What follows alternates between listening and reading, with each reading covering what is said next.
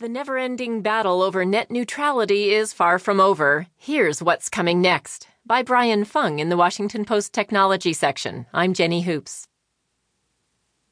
The Federal Communications Commission's vote on Thursday to repeal its net neutrality rules marked the end of a brief experiment by the network regulator to rein in the tremendous power of Internet providers by treating them like the highly regulated telecoms.